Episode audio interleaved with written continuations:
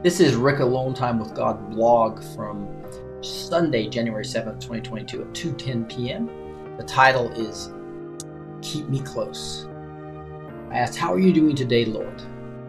And down here it says, "I am at peace with the way everything is going, and I cannot be rattled." This is the mindset I want my children to have as well. However, most do not. Why? This is because most of my children are not walking closely with me. If you want to know if you are walking closely with me, then answer that question. Are you at peace right now? Are you rattled? If you are not at peace and are being rattled by events when you are not walking, then you are not walking closely with me.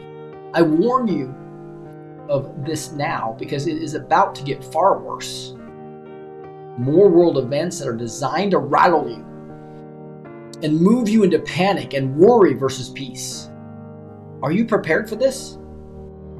If not, now is the time to get prepared and start walking more closely with me.